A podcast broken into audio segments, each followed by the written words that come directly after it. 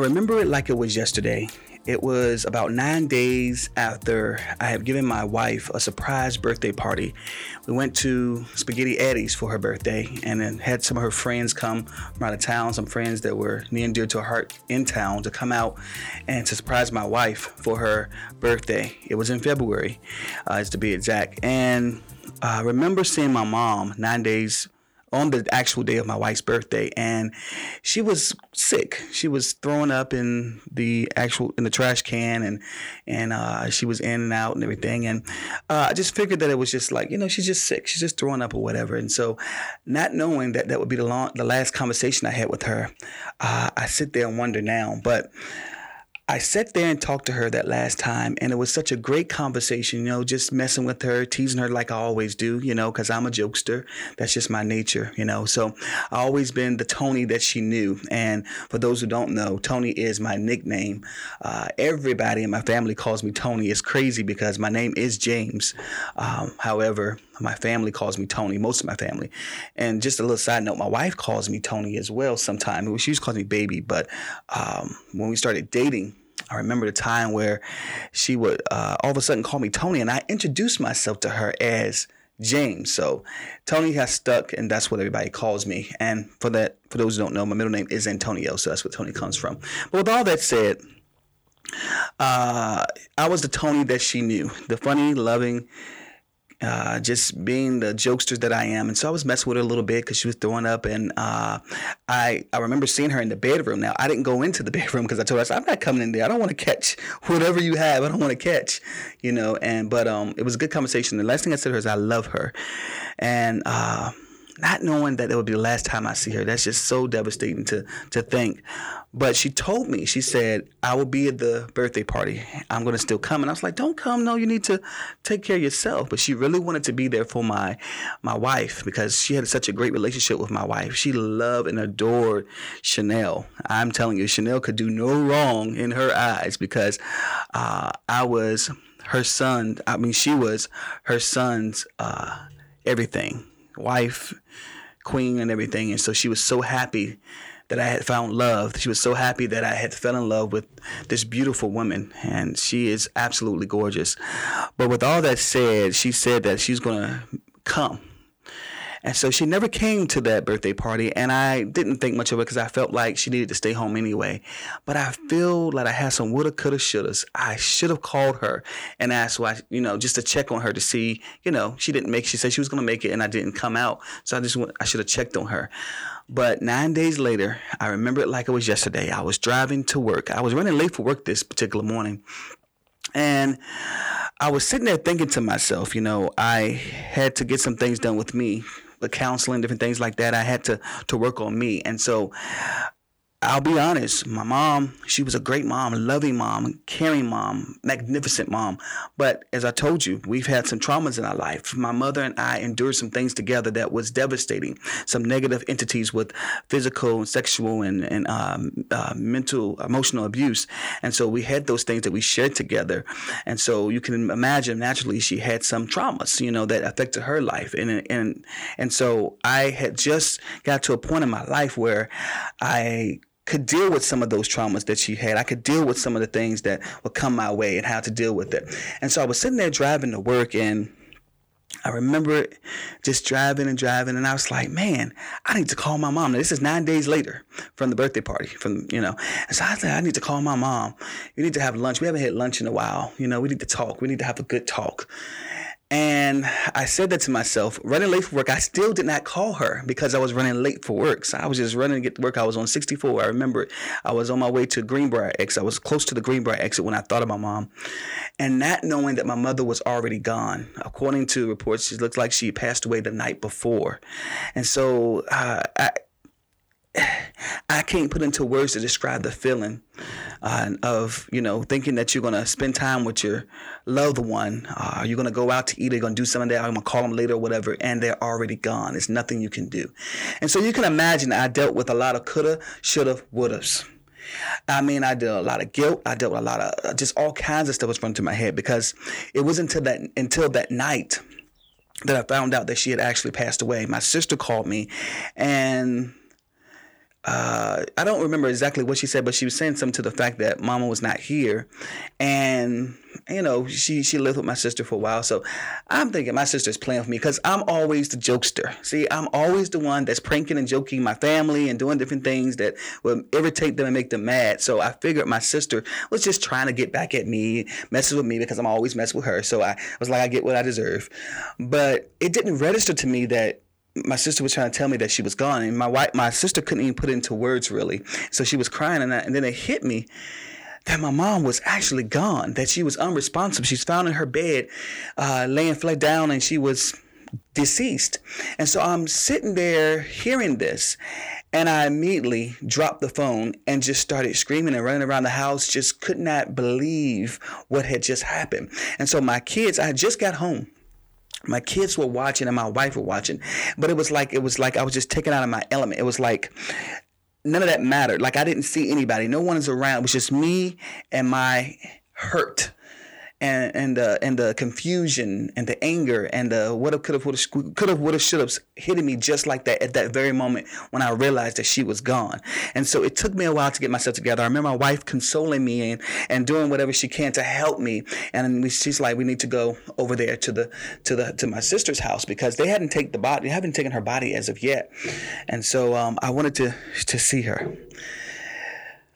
So uh, that was a rough time. I will be honest. It was absolutely the most worst time and, that I ever had in my life. But uh, I went to the to her house, and uh, the pastor was there from her church and everything, and and he wanted my sister and I to see her. He believed he's like, you need to see her for closure, and I was like, I don't want to see. I don't know if I can take it, and so seeing her there, and um, and I will tell you this, it may be a little rough to hear, but I'm sharing this because I know some people have been through this here. Um, but seeing her, it really just, ooh, it just took me aback. Uh, I, am not sure if it really helped me. I think it has, but I can still see that picture. It's like a vivid picture that I can see it just like it was yesterday. I can see how she was laying there or whatever. But I say all that to say, I don't want to get too deep in there because I don't want to, you know, uh, I know some people may like this is a lot, but uh, I say all that to say that, you know, I dealt with the coulda, shoulda, wouldas after that. I wondered, like, what if I would have did this? What if I could have did this? Oh, if I would have did that better. Oh, if I would have came uh, nine before nine days. You know, if I would have called her in, between those time, last time I saw her. Uh, if I would have did a, you know, I feel like I wasn't a great son. I, I, it was just so many different things that plagued my mind, and it caused a depression for me. It caused me to feel like I was less than. I felt condemned. I felt just so guilty in my life because there was nothing in the world that I could do to change the fact that she was gone. There was nothing else I could do to try to change my coulda, woulda, shouldas. There was no changing it now. It was too late. And I had to deal with that fact that it was too late. And so for a number of weeks, I dealt with that pain. I dealt with that guilt. I dealt with that sorrow. I dealt with the unbelief because she particularly, she died, uh, unannounced. Like she died, it wasn't like we knew she was going to die. She died uh, just on her own, and but I did know she had some ailments. She had some things that she was dealing with and some some some issues, but we did not know that it was going to be her last. We felt like she was getting better and different things like that, but it didn't happen. And so I say all that to say that I know some people out there that are dealing with the coulda, shoulda, and wouldas with their loved one is gone. There may be somebody out there that had a bad relationship with their mom. Now I didn't have a bad relationship with my mom. I had a, a normal relationship. We had some things that I I dealt with that was tough for me and her.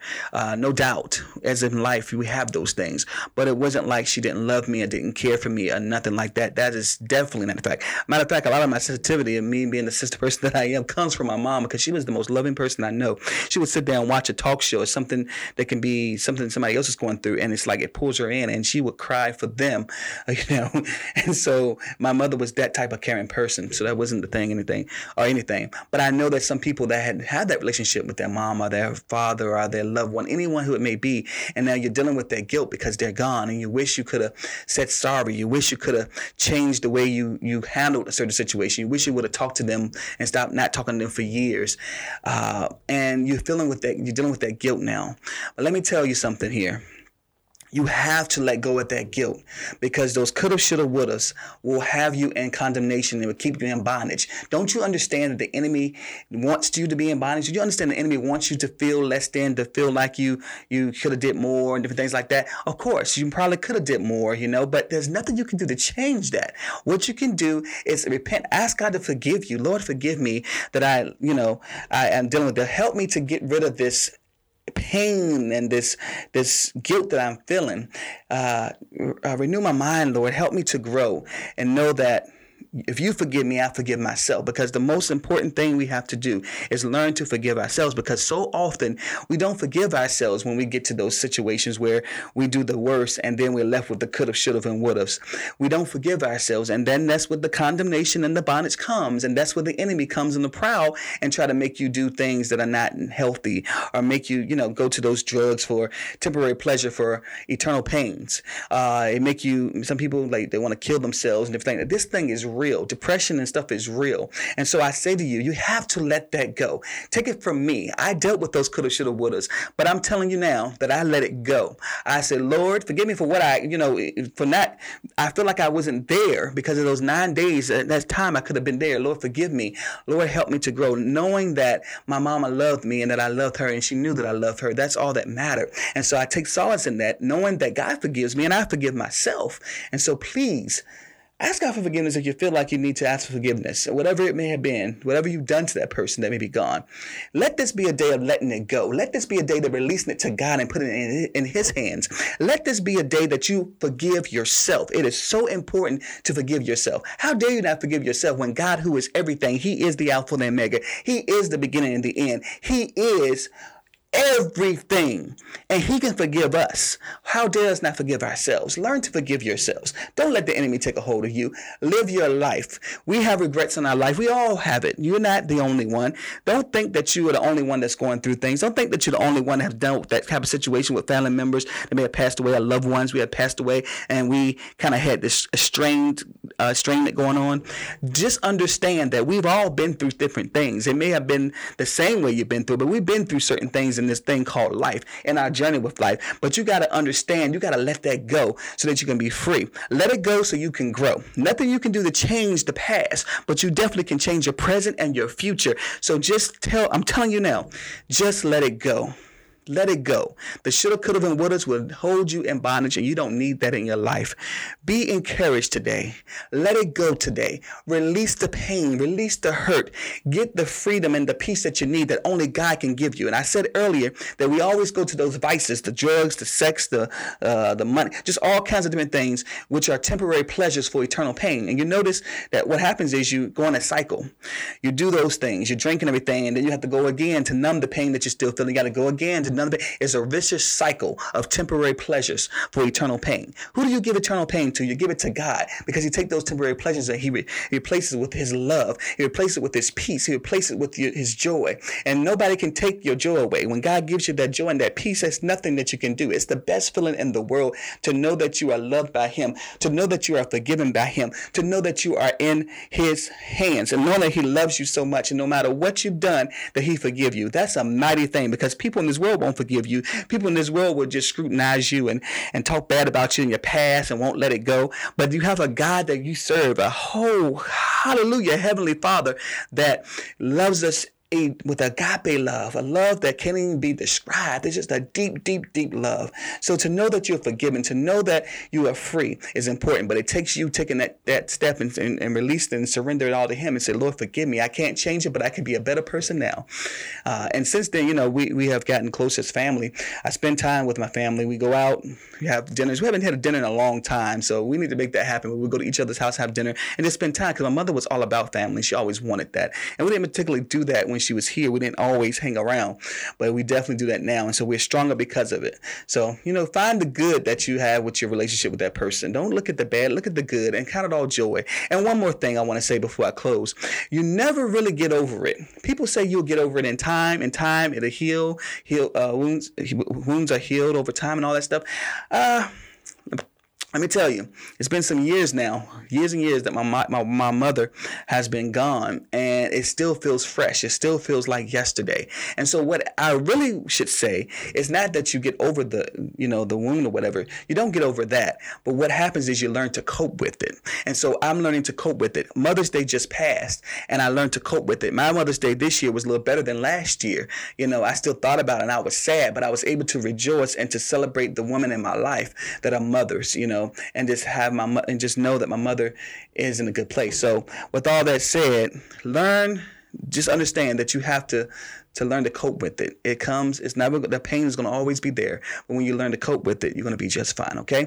God bless you all. Remember, release it. Let this be a new day. Don't worry about the coulda, shoulda, woulda, coulda, shoulda, woulda. It's not going to help you grow in God. All right. Take care and God bless. Journey with James. With James. James.